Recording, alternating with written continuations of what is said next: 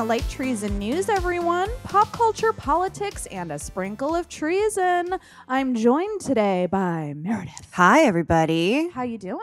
I'm working so much, still, still reeling with joy from The fact- midterms? the midterms, and the fact that Scott Walker lost. I cannot tell you. So here's how bananas the midterms were. And I mentioned this when we did our special election episode, which you should all go back and listen to if you missed it.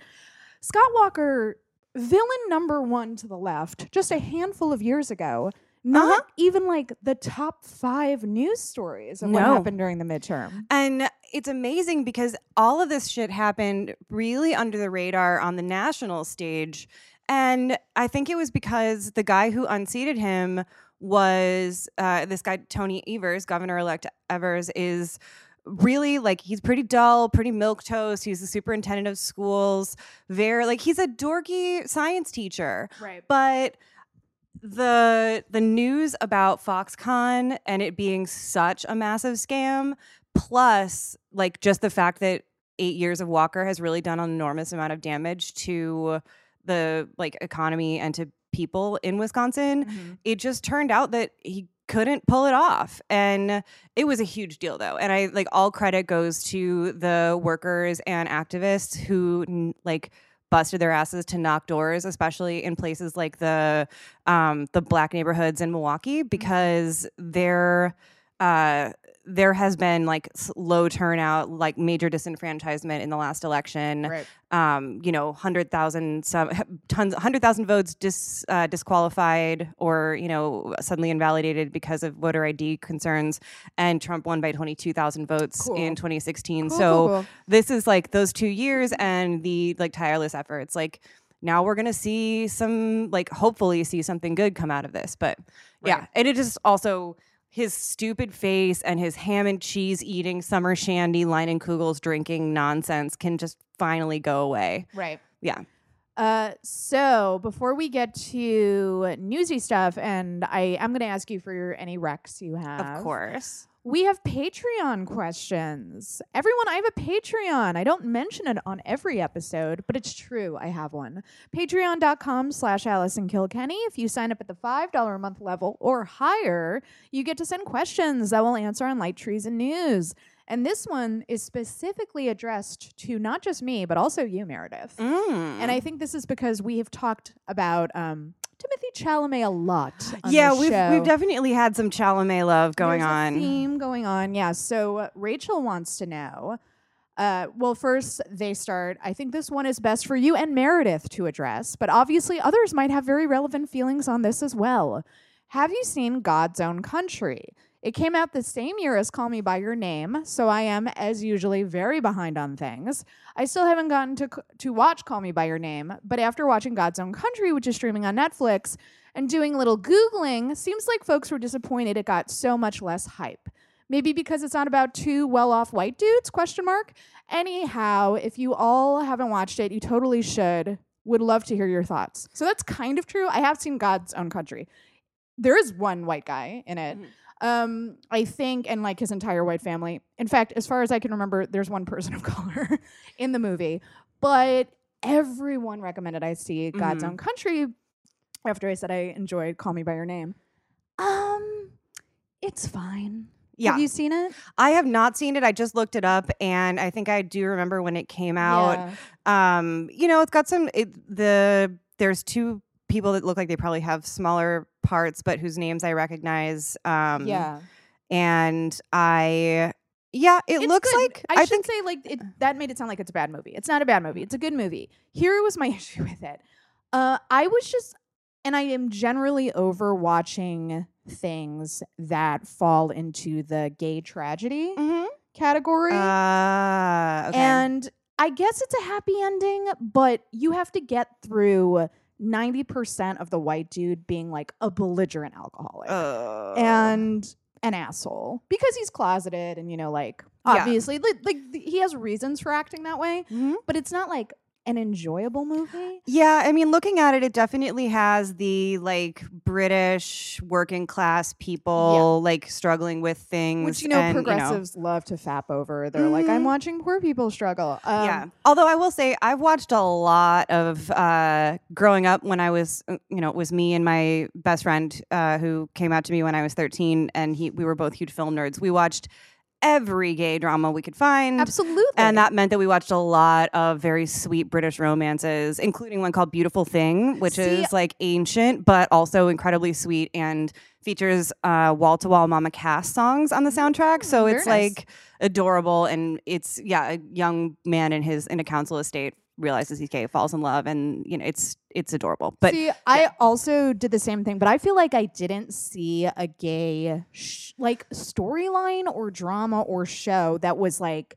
outside of the tragic gay Mhm. story until I was well into adulthood. Yeah. Well, it, you know, I think there's I I guess if there is a lot of like suffering in God's own country, I would understand like why it would get less hype. I mean, partly it's just a different um if it didn't get picked up by a Mhm. production company Yeah. that like by a studio that wanted to distribute it widely, it would have been harder to compete. Um but also like I guess the well-off white dudeness of "Call Me by Your Name" didn't end up being the thing that struck everyone as much as it was that there was it was like beautiful and kind. You know, like the kids. so like they that was my whole thing. So yeah. first of all, we have to acknowledge that Armie Hammer and Timothée Chalamet look the way they do. Oh yeah, That was a huge part of it. But then also, what I love about Call Me by Your Name is, I guess technically the ending's sad, but it's also a story about like a gay love story where the dudes like don't hurt each other and nothing really bad happens to them and they just like had a nice summer together and they're both better for having met each other. Well, and that's what I think is like sad. It doesn't read as sad to me because he grows, his family uh, loves him. The you know Armie Hammer's character doesn't wish him ill. I mean, there's it's like taking place in the 80s, but it's not about AIDS. Yeah, yeah. know? I mean, and, and that's something like, and that was like Luca Guadagnino made that choice because he was a teenager at that time, Right. and so like these are the things that would have been going on. But it's it's a little bit of a fantasy, but Sure. also like it's a great dramatic illustration of the campsite rule Yeah. where when you're if you're older and you have a romance with someone who's younger more inexperienced your responsibility is to be kind and essentially leave them better than you found them Right, and God's own country is sort of like that too. Except I have a little bit of a problem, and I guess spoiler alert if you're planning on watching it. And it, like I said, it is a good movie. I didn't enjoy it anywhere near as Call Me as much as I did Call Me by Your Name, but it is good. Um, I, the the white guy is so closeted and so Mhm. miserable. He's very abusive to everyone, Oh, including yeah. the partner mm-hmm. and you know the partner is a traveler so there's a lot of like racism and xenophobia towards him so you're like watching this poor character get shit on the entire movie Uh, yeah and he's just he's kind of like a mary sue character in the sense that he just puts up with it and is like full of endless love. And they Mhm. do have a confrontation at one point but i don't know like i couldn't enjoy it as much because i was like stop being so fucking mean to this guy yeah. you know? But anyway i don't know. Rachel thank you for writing in with that. I didn't mean to like shit all over the So, movie. I don't think i did but Um, there's also, if you've never seen the movie Weekend, it's from 2011. Uh, also, a it's a small scale uh, romantic drama about two men um, that you know meet and pull each other over and then spend a weekend together. It's quite sweet and like just a Mhm. nice little like brief encounter sort of romance, Mhm. and uh, it has uh, this actor named Tom Cullen who is super super hot and you might have seen him on later seasons of Downton Abbey but he's also um, Tatiana Maslany's partner okay i so- think i've seen clips of that and i had Yeah. heard about it but i never actually saw it when it came out Mhm. so yeah check out weekend Yeah. oh and if you're looking for a movie that's about uh, lesbians or about girls falling in love I would check out All Over Me from the late 90s with Tara Subkoff Mm-hmm. because it's fucking brilliant and um, it introduced me to s- a bunch of amazing alternative and riot girl music hell yeah i love that so ashley has a question um, this is about if you have conservative family okay My question is simply how do you deal with them? Or do you combat the fact that your family supports heinous people like Trump, Brian Kemp? I'm literally dreading the holidays due to this. So I don't know if I'm the best person to answer this because uh, I have basically been excommunicated. Yeah, and, and my parent, I'm I'm kind of a bad person for advice on this too because both of my parents were the ones that took proactive steps to um, stop communicating with the members of my fa- of our family I- I that are Trump supporters. I don't see the Trump supporting side of Yeah. my family at all. Mhm. So I guess that's one strategy quarantine. Yeah, it's true. But if you're talking about family members that are, um, you know, much closer to you, like actual immediate family that you have to see, I think that, you know, maybe start with some of the smaller things like see if you can get them to turn off Fox News Mm. while you're there. Right. Just, you know, maybe keep it as a like, okay, we're not going to get into these conversations or I don't want to argue about this stuff, but Right. can we at the very least like leave the rhetoric out of it like Yeah. maybe putting a cable news moratorium could be Can we a not good watch start during like the holidays? Yeah. yeah. it's like um i mean and i i know that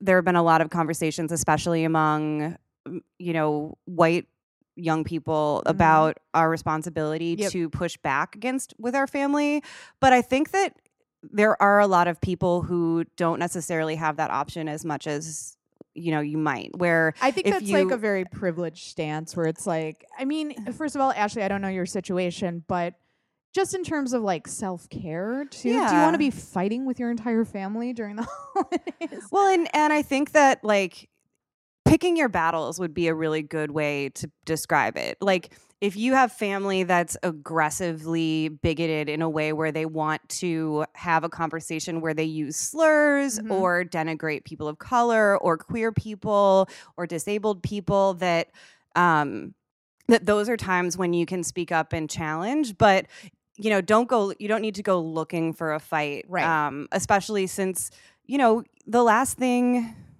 we need to like the last thing to do at a time when so many of us are really exhausted is to put the responsibility of like dist- like fraying some of the connections you have because if things get harder you don't really want to be in a situation where Right. you're uh you have to i don't know i just don't it it doesn't seem like it would be very healthy or mentally to feel like you mm. were antagonizing you know a mother or a father if they're going to then use that to weaponize against you so like Yeah, and I mean, like again, I don't know your specific situation, so I do. I admire the people who you know challenge their conservative family members and get into political debates.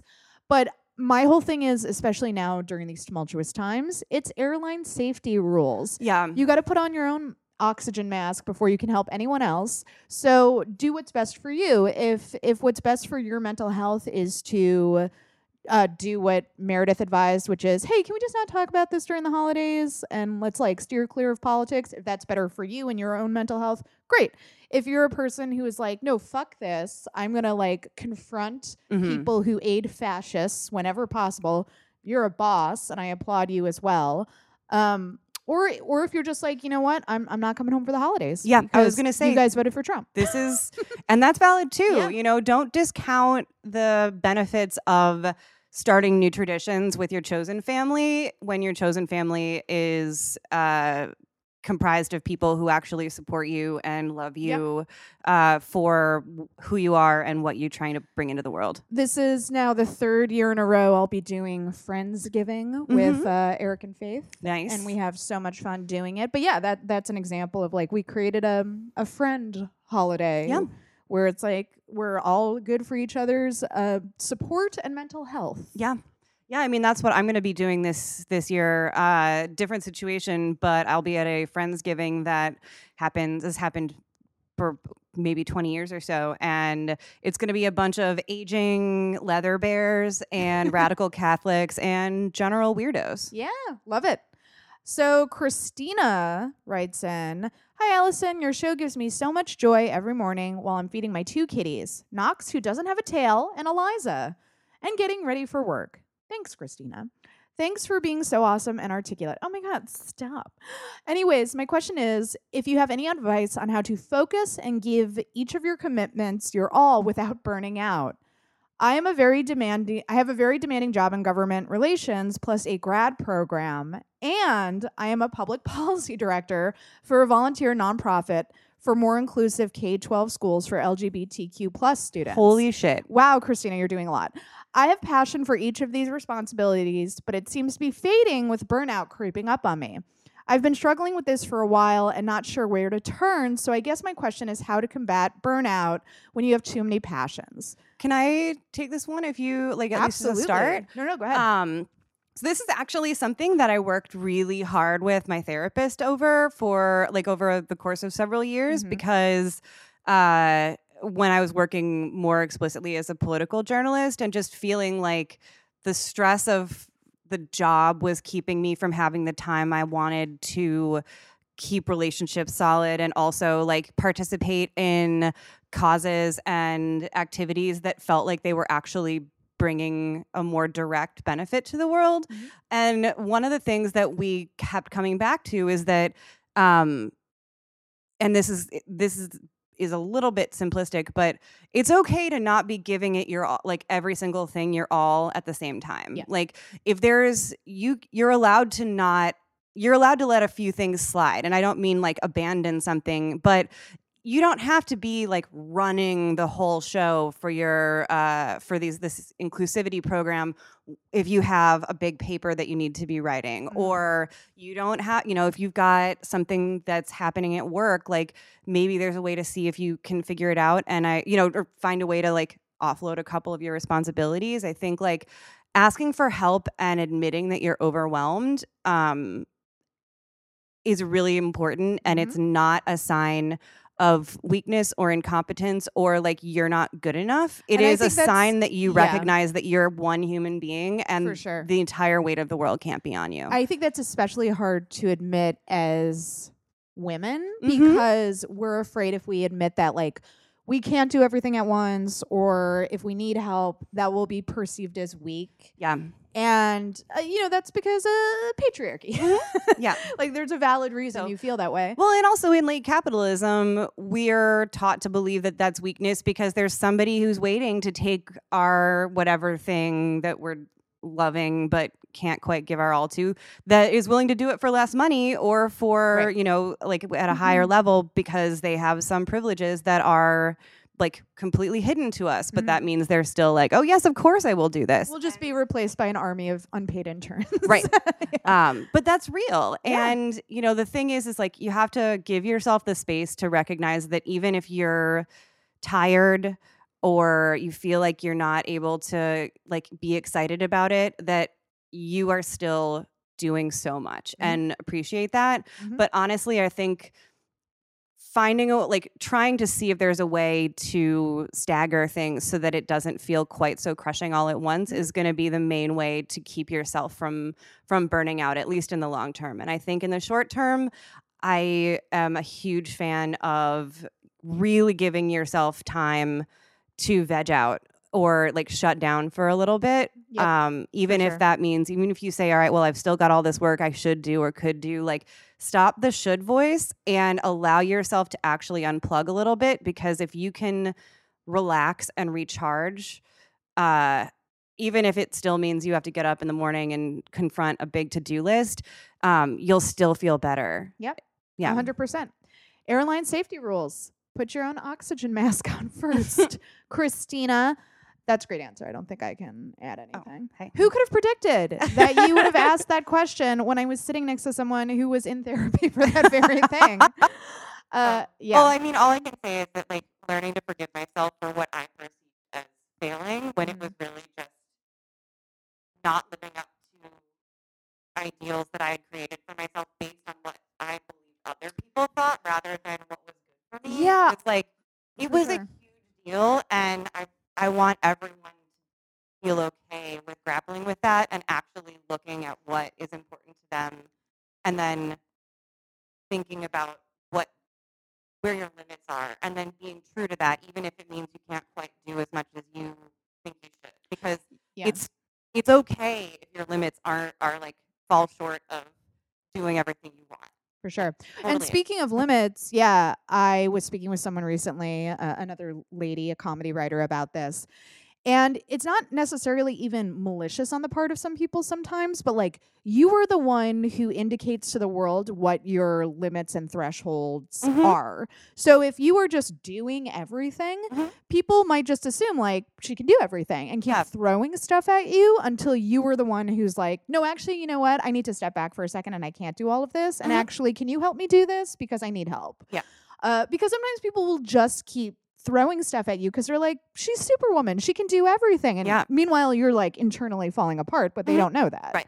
Right. So don't be afraid to ask for help. Don't be afraid to say, you know what, I have to hit pause on this one aspect of my Mhm. life and step away for a second.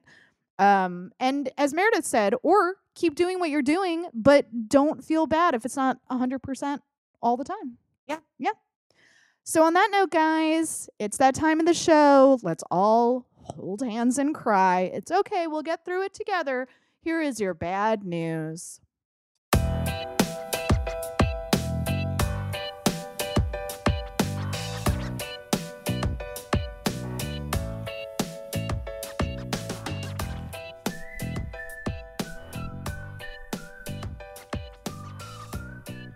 All right, we got to start by talking about this fucking bizarre encounter ah.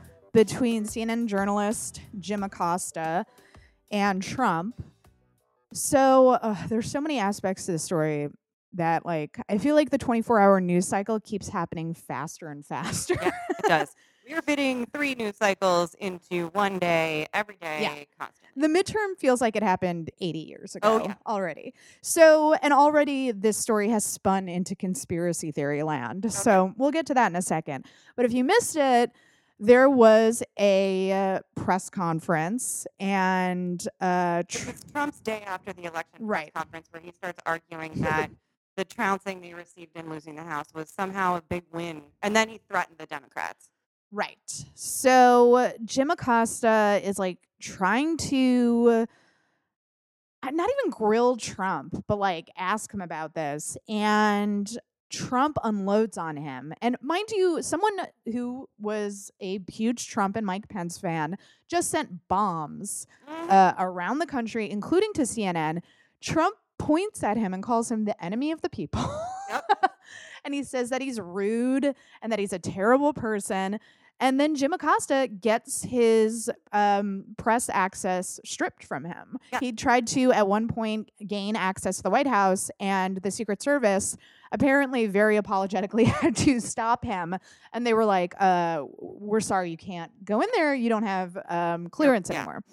So, uh, a targeted uh, attack of Jim Acosta and CNN. So, that's bad enough, right? But then there's this video footage of a White House. Was she Uh, was it White House intern? intern? Okay. Yeah.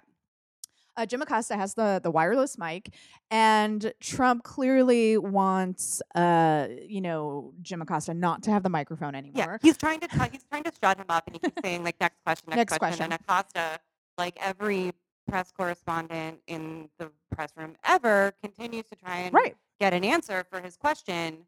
Uh, so you know, behaving exactly as you would expect someone to do. Totally, totally normal behavior. Uh, so yeah. the White House intern comes up to him and she tries to take the microphone from him.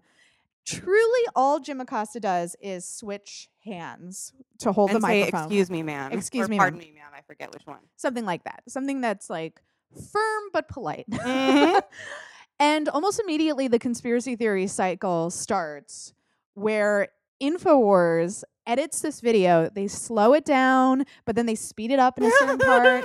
They they like edit it as much as they can to make it seem like Jim Acosta like assaulted this woman. Yeah. And the White House then takes this video, and I think it was Sarah Sanders Sarah Sanders. Yeah, posted it as it's evidence. an Infowars video. It is a conspiracy video. It's it's utter bullshit. And now you have the White House press secretary reposting it, thus giving it validity. Yep. And it, it but it happens so fast. Oh, like. I feel like a couple years ago, that whole thing that I just narrated would have taken weeks. Yeah, or at the very least a week. And now, now, it's taken hours. it happened in hours. And already this conspiracy theory is like flying into the ether. Oh my god. Yeah. Jesus. And there's now are- we're having where people are doing like Zapruder level film, like frame by Analyzing it. frame film There's analysis. nothing to see. No, and they're like, well, if he downloaded it from a GIF and then he made it, then it would be something. It could be like, you know, compressed it, and so that's why it looks like it's sped up and blah blah blah. And I'm like, guys, like it's What fucking the fuck? videotape. The man barely did not touch her. And also, in what fucking universe is somebody's job to take the microphone away from a person when they're asking a question? Like, yeah. I'm still stuck on the fact that like that woman is doing the bidding of Satan basically and thought it was just fine. The way that she sheepishly just like gets down on the floor Oh my god. After he refuses to give up the mic because she's standing there like an asshole is like the extra bit because she's like, "Oh dear, I must avoid the camera. No one can see my face." And it was like, "Okay, are you going to start wearing executioner's hoods in there now?" I on. wouldn't put it past them actually. Oh yeah, that's probably true. Yeah, I mean, just watching people go through like painstakingly slow the video down, try to look for any sort of incriminating moment. Like, go watch Mhm. the video right now. Truly, nothing happens. And the fact that something like that can be spun out into a conspiracy theory of something like Jim Acosta assaulted a White House intern Mhm. and then he was stripped of his press access. It's like, we are truly, truly in crazy land. absolute crazy land. And I just can't believe that this is still like and I, you know, people that was also in the same press conference where uh Yamiche Alcindor from PBS NewsHour, a wonderful reporter with Mhm. excellent experience, like a person who's got, and I mean, I, I hate that I even have to say it's like, well, she's an upstanding character, but Mm. um, a person who does like very serious reporting and is very well respected asks Trump about connections to white nationalism and the fact that he's called himself a nationalist and he's a proud nationalist. And so, given the rise of white nationalism and white nationalist violence that's been taking place in the time that since he's been elected, does he have thoughts about using a word that connects so quickly? And he tried to, and he shouted her down and called her a racist and said that she was a- asking a nasty racist question. And I'm sorry. And it's like, no, there's nothing racist about that, at all. That's a valid question. Yeah, it's an, an important question too. And Mhm. he just he treated her with such disrespect and it was obvious that it wasn't just that he was being asked the question it was that he was being asked the question by a smart black woman Oh, of course. Like, I mean, woman bad enough. yeah But then she had the nerve to be black. well and i mean it, it must suck to be him and realize that there are so many smart black women just sitting in the press room waiting to ask him questions and And going ready to school him All of them are smarter than you. oh uh Without yeah. knowing any of, any of them, I can say with full confidence, they're all smarter than him. Oh, absolutely. Yeah. Yeah. they could be mostly asleep before they've had any coffee, and they could easily make better, uh, better sentences, better analyses, and better policy. Yeah. A hundred percent.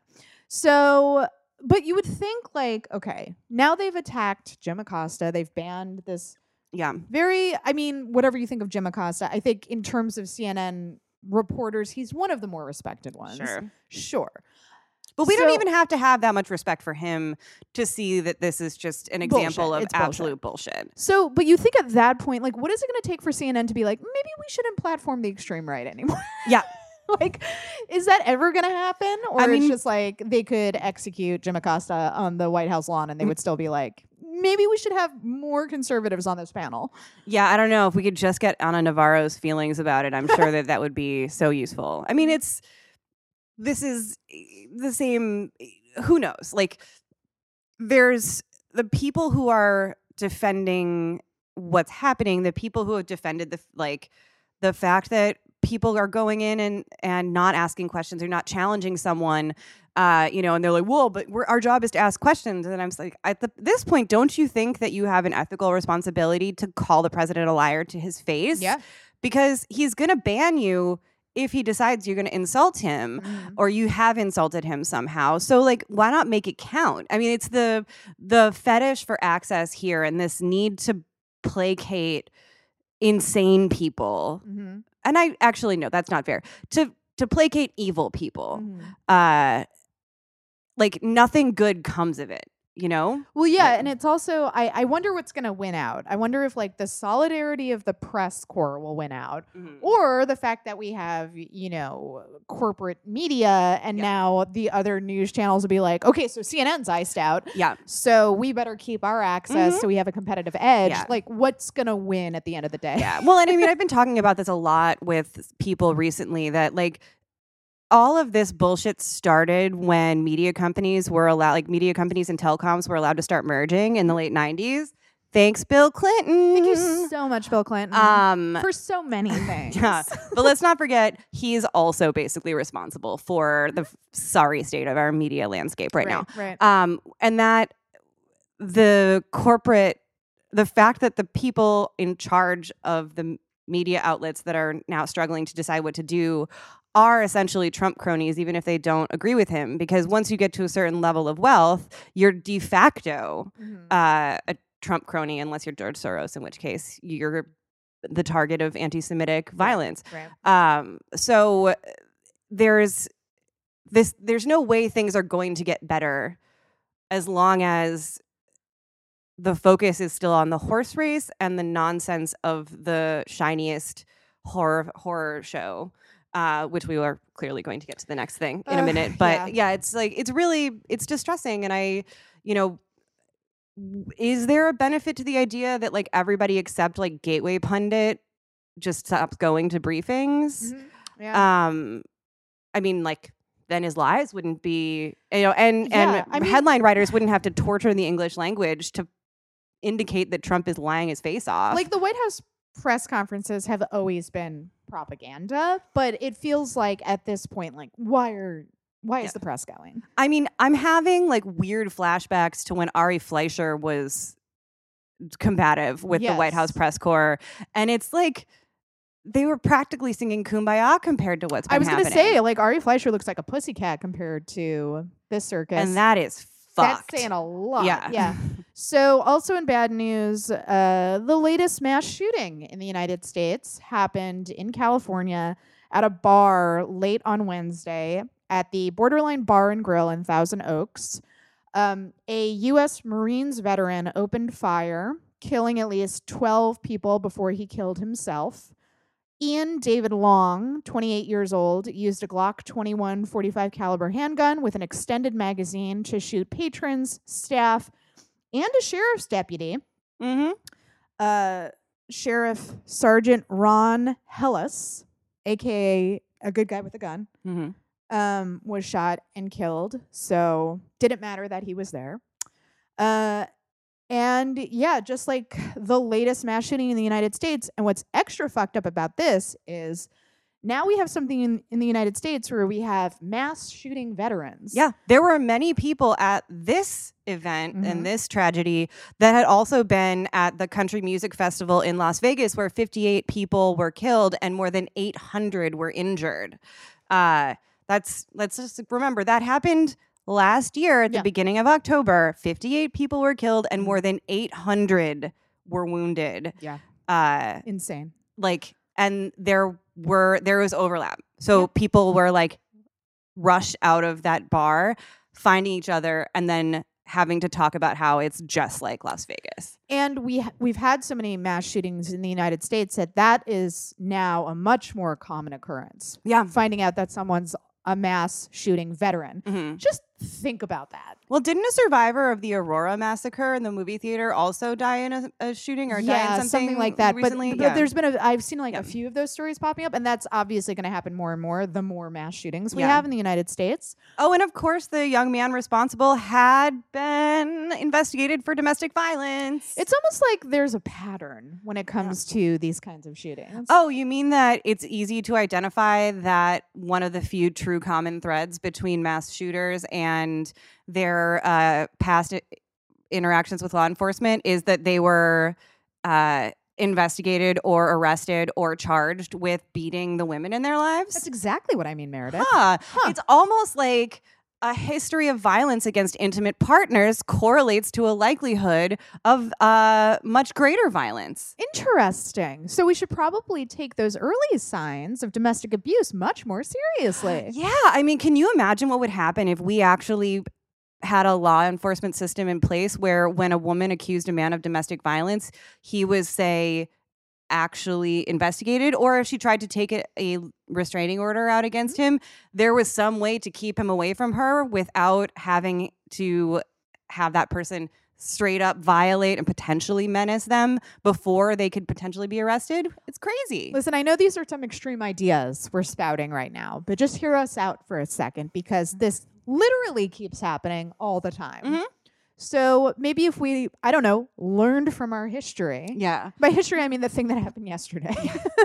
And I mean, I like there's one other thing that I saw and I'm really I'm struggling with it and I know it's a conversation that's happened before, but uh, people have also said that the shooter was mentally ill because he had PTSD from his time serving in the military and like I know a lot of people with PTSD. Me too. I know women with PTSD from sexual assault. I know people with PTSD from abusive relationships. I know people with PTSD from PTSD from, the military. yeah, yeah. Um, uh, one of my dearest friends is essentially uh, fully disabled because of the PTSD that he has. Mhm. Um, because the being in the Afghanistan totally fucked him up. Yeah. And if there is one thing that those friends are not doing, it's picking up guns Yep. and mm-hmm. murdering people. And it's Yeah. not just like there shouldn't. There's so much more going on there. It could possibly be a factor, but to blame it on mental illness is not just a disservice to all Americans because it won't make us safer, obviously. It's insulting to mentally ill people. Well, it's it's just like the the simplest thing is the common denominator is the history of violence of escalating violence. Pissed off guy, With- access to guns. Yeah. And like whether it's just whether it's entitlement, sociopathy, PTSD, it's the access to the gun and the inability to control rage that leads to this stuff. Right. And until we get the guns away and then we, we have to get the guns away from people before we can start dismas- dismantling toxic masculinity. There's literally no way to stop the killing until we stop the guns. And how you know that will actually work is we're the only country in the world with this problem. Mhm. We are not the only country in the world with with people who have PTSD. Right. you know, uh, there are people with PTSD in every country, but we have incredibly easy access to guns. So even, you know, whether it's mental illness from PTSD or or just your average run of the mill pissed off guy, if it's Mhm. really easy to get a gun, bad things are going to happen. How many fucking times does this have to happen before people learn that lesson? Well, and and you know the when New York Magazine published its uh, it was a cover story a couple weeks ago, um, of survivors of mass shootings from the 1960s till now. So interviewing, they went back to a shooting at a high school, uh, in Brooklyn in like 1965 or something, and then all the way through Parkland and like past Parkland, like Mm. things that shootings that had happened in the last year. And it's a photo essay, and so they do interviews with all of these survivors, and you see like actually physically seeing these people and the damage that was done to their bodies. I Oh, mean, yeah. like oh, I saw that. yeah. uh, they have the they were, the cover was a picture of I think his name is Anthony Ramos, like Mm. the young the 15 year old boy Oh, who blocked the who blocked door. the door and saved everyone in his classroom. his body is like, swishies. Like, oh yeah, no, it's it is I, I it's astounding and horrifying. I mean, and you it's don't It's amazing he's alive. yes, it Yeah. genuinely is. But it's also just like, okay, this is this is what the survivors are going through. And I know the Times did a piece on what happens afterward, like what it's like to continue. If surviving doesn't mean that you're actually going to uh, have anything go back to normal. oh, and I think like, th- a lot of these injuries are life altering, and Mhm. and we are, you know, as media consumers, largely shielded from having to see like what happens to a human being when they are shot apart by an automatic rifle. You know, well, and I mean, just rifle. just sorry. exactly what one bullet can do is something that we don't have much knowledge of. And you, when you see people wielding weapons in media and on television or in movies, Right. You know, they're you're either watching Keanu Reeves waste a bunch of like Russian gangsters in John Wick, or you know, somebody gets shot and they just like lay there and they're injured, but you Right. don't see that that you know, it's amazing. Like you, a, a bullet, one bullet can be deadly in your shoulder if it hits and the it, right it place. It gets into an entirely different territory when it's like an AR-15. Mhm, yeah. Uh, but also, I've shot the- a Glock 45 Yeah. and uh, like uh, several times and I'm pretty handy with one and like that is a seriously high powered weapon Yeah. and with an extended like you could with decent training and great malice you yeah it's not surprising that he Mm-hmm. managed to kill that many people it's a serious serious gun Did you ever read that interview with the uh, ER surgeon who? oh my god it was Yeah, incredible So I forget think what publication. I think it was Huffington Post Huffington Post interviewed uh, an ER surgeon who like dealt like in one mass shooting dealt with the people who were rushed in and was discussing the difference between someone who was shot with a traditional handgun versus like an AR-15. Mhm. And I'll never forget the way they described it, but they were like with a traditional gun, there's a lot of damage, but there is uh, an organ for me to repair yeah when someone is shot with an AR-15, there are no organs. Yeah. you know, like that is how much it shreds apart the human body. right And when you realize, like, you don't see that in movies Nope. or TV shows, like, so few people have that experience in person. Uh, and is it going to take every single American having a first-person interaction with that level of violence to get it? And I, you know what? I think it might actually take that. I mean, Mm. I, and even then, you'd still have people who would foolishly believe that if if it had just been, you know, if they had just been armed, if they had just had something that they could have Sergeant dealt with Ron it. Helus was there. You know, like A man with 30 years experience, uh, you know, went in to do that. And yeah, of course, we here at Light Treason do not believe it's like are certainly no fans of No. of the institutions of the police and policing in the United States. But this is the fantasy, right? That Yeah. Republicans have. well, like, right. if and the I mean, good guy was there and it was like your quote unquote good guy So- was there and you know the synagogue shooting Mhm. you had multiple armed officers who were shot um but anyways guys enough of the bad here is your good news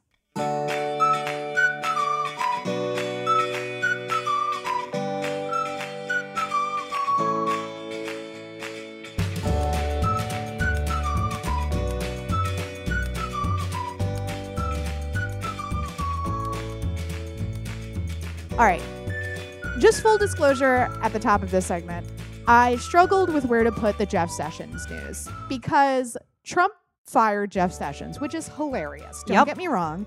Very, very funny. He's a tiny, tiny racist and he got fired.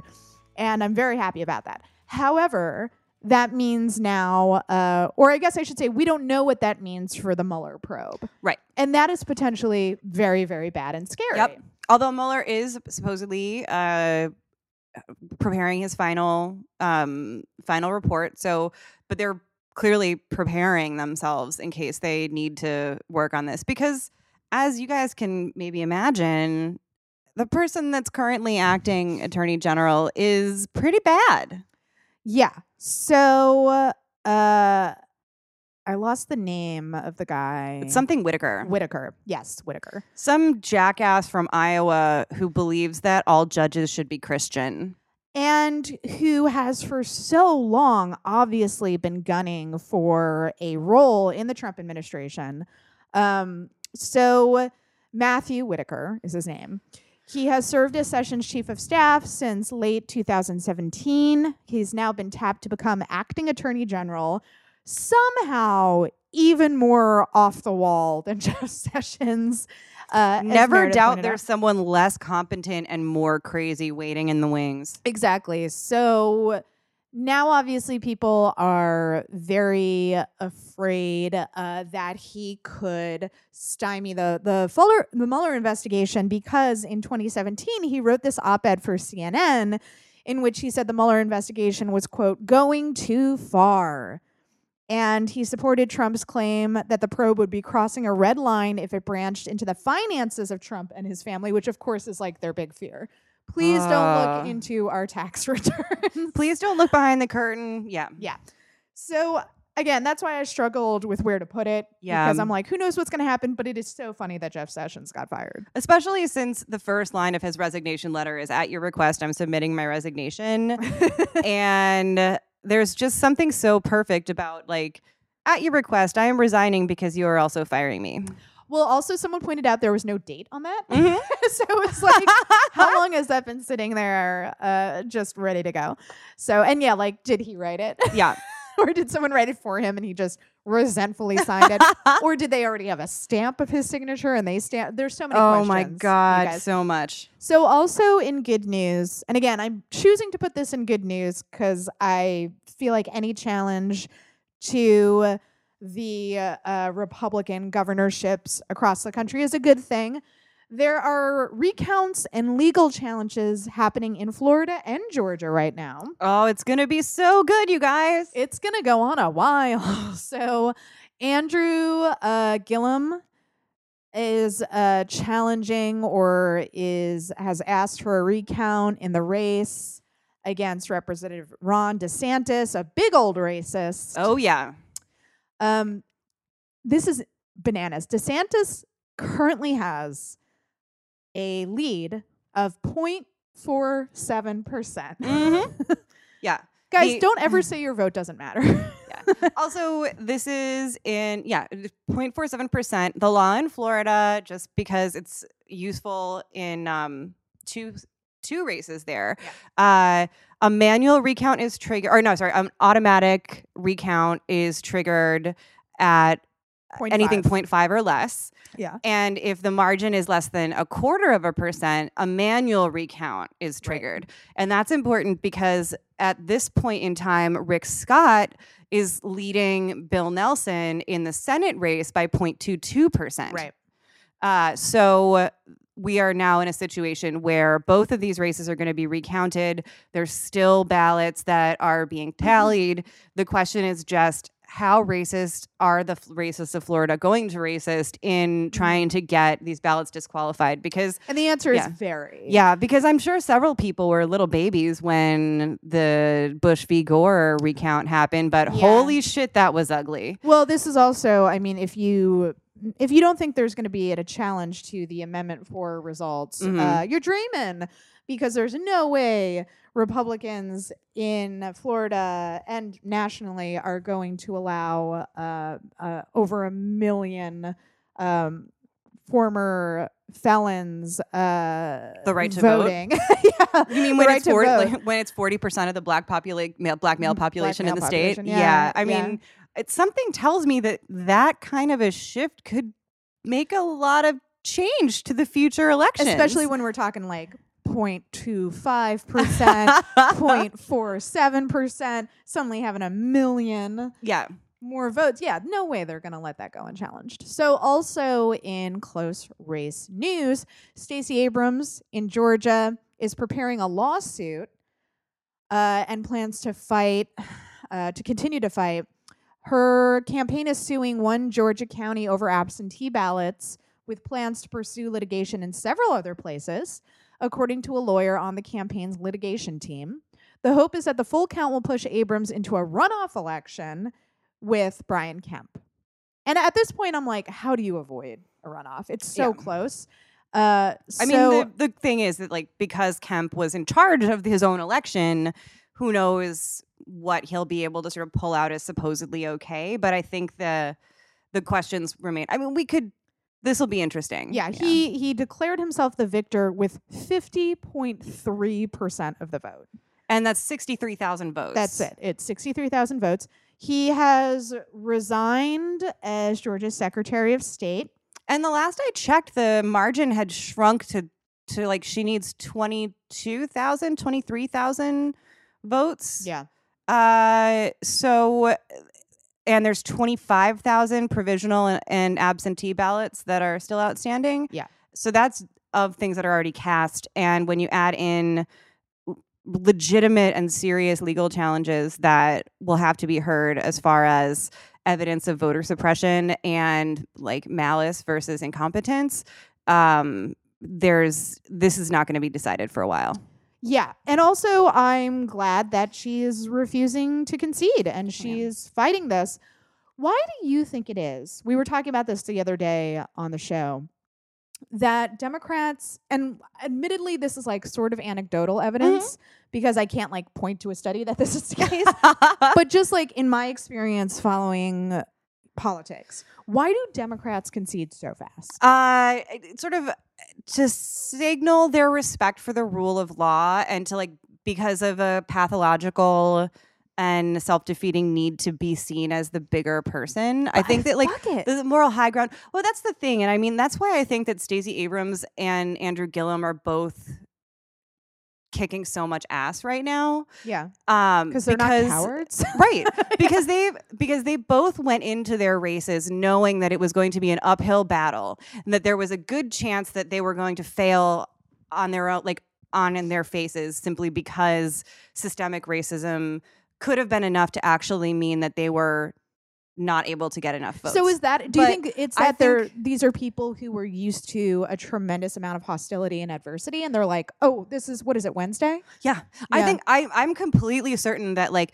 that Stacey Abrams in particular has known since the minute she announced she was running for governor that she was going to have to put up with not just the bullshit that happened with election day but also with all of these challenges like i guarantee you that they have been ready with a multiple like oh, the slate of strategies to fight because they knew that as soon as they got within striking distance the entire weight of the the conservative parties in in Georgia, however you want to split them up, was going to fight to try and steal it. Right. And I think that like she just knows that that's the case. There's zero downside to fighting when you know that this isn't fair and th- she and Gillum are both yeah, they're they're both used to having to fight for what they've gotten and they ran as unapologetically black candidates with uh, experiences that were really relatable to people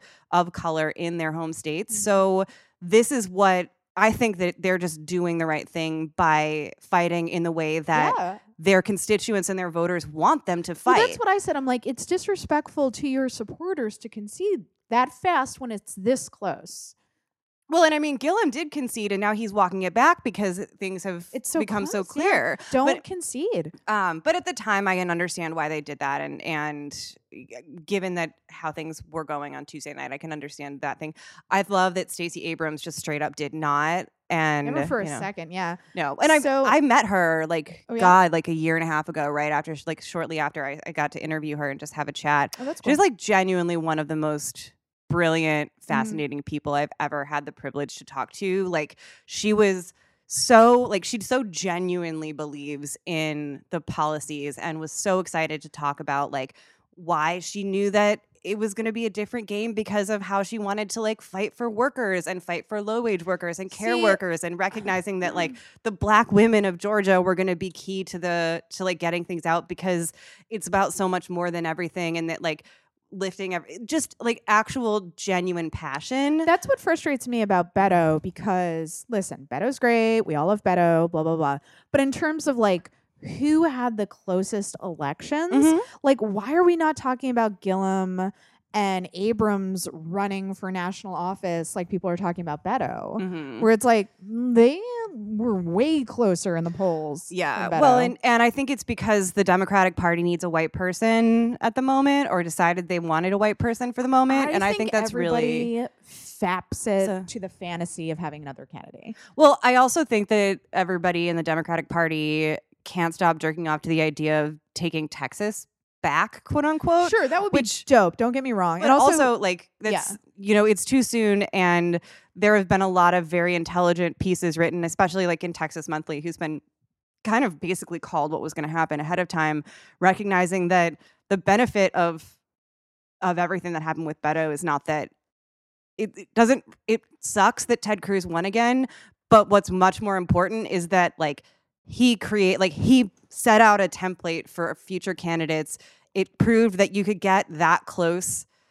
Like if you can get that close with an unapologetically progressive agenda huge. and a massive fundraising operation that is focused on not dealing with corporate interests and respecting your constituents and um you know yeah like not being afraid that you can yeah you can get that close which means there's a lot of work that can be done especially since texas is one of the most restrictive voting laws in the country so Yeah. if you actually put resources into uh, registering people and making sure they're they know what's happening that could swing things and also the coattails of having people being excited like the entire like there were entire counties where judge slates were overturned and went straight from Republican to all Democrat. Yeah. There are 19 black women on the bench in Texas now that weren't there on Monday. Well, that's what I talked about during the election coverage episode, where I was like, "Listen, don't get me wrong, Beto's dope, but so much cool shit ha- just Mhm. happened in Texas." And And the he thing was we settled on was like, yeah, obviously a lot of these races aren't as glamorous as say Mhm. like an O'Rourke versus Cruz. You know, Yeah.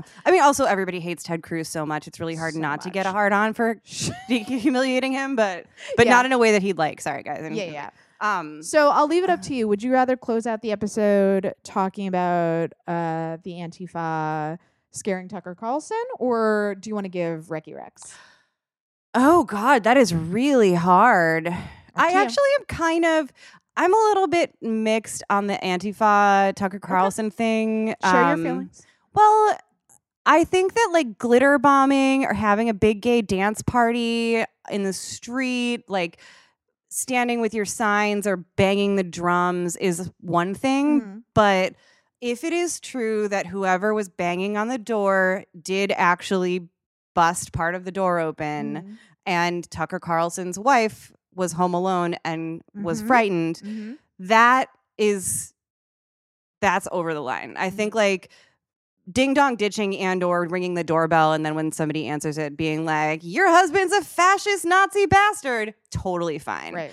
um i think there was just some element of like exactly what happened that makes me a little uncomfortable because i do think that like fascists should not be allowed to be anywhere in public and feel comfortable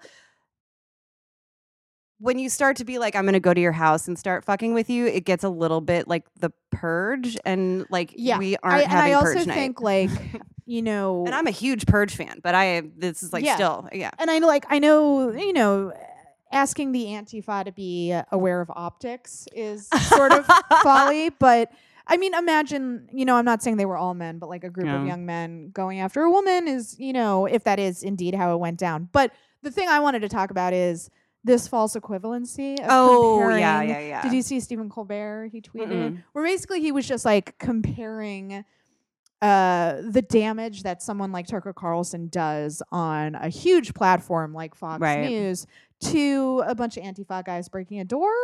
yeah And it's like, but both sides are bad. And it's like, mm, you could make the argument that you just did, which is maybe this group of Antifa protesters went too far. But to say that they do the same level of damage as like no a network, like a propaganda network like Fox News is just absurd. No, frightening a rich collaborator who's a woman is not on the same level. And I guess like I my interest in humiliating or insulting those bitches to their faces mm-hmm.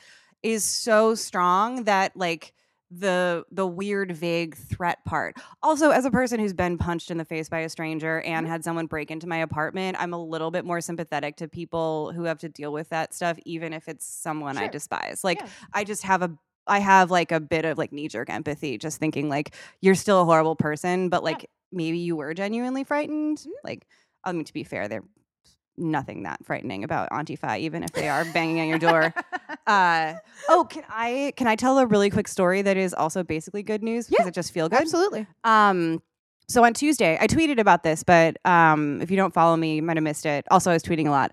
Um, I had to take a cab from voting to my therapist's office, and I get in the car. um, We're talking about the weather. It's raining. It's disgusting. I mentioned that my doctor had to push back our uh, our session by 15 minutes because he had to run over to vote. And my driver says, "Oh man, I won't be a citizen until next year, but I can't wait to vote. It's going to be so awesome." and then he starts talking about how in like how much he like can't wait and how he's like really you know, he's like, well, you know, he's like, I don't understand why people don't pay attention. I don't understand why people don't pay taxes. He's like, so I'm in my car is telling me, he's like, oh yeah, man, I don't have to pay any taxes at all. And he's like, you know, he's like, I have to pay so many taxes and I've been living here for seven years and I'm Mhm. still not a citizen. And you're probably out there voting for Trump and this is bullshit. He's like, it's just not right. And I was like, all right, cool. But he You're was right. very, very psyched and like so blase when I was like, yeah, you know, a lot of people don't pay attention like this. You clearly know what's going on. And he's like, what? But we live here. This Yeah. is like what you're supposed to do. Of and I just like- was like, thank you, Venezuelan cab driver. You're just the best. Like if you're not born with that privilege, you appreciate it so much more. Guys, be like that man. Be excited to be civically engaged and care about the shit that's happening around you. If uh, if only out of empathy and solidarity with marginalized people who Yeah. are in huge danger right now. Uh, maybe carry some glitter around in case you need to glitter bomb somebody. Always be ready to glitter bomb. Guys, thank you so much for listening to Light Treason News. Please follow Meredith on Twitter at Meredith L. Clark. And yeah, guys, while you're at it, get out there and cause a little trouble. Throw some glitter.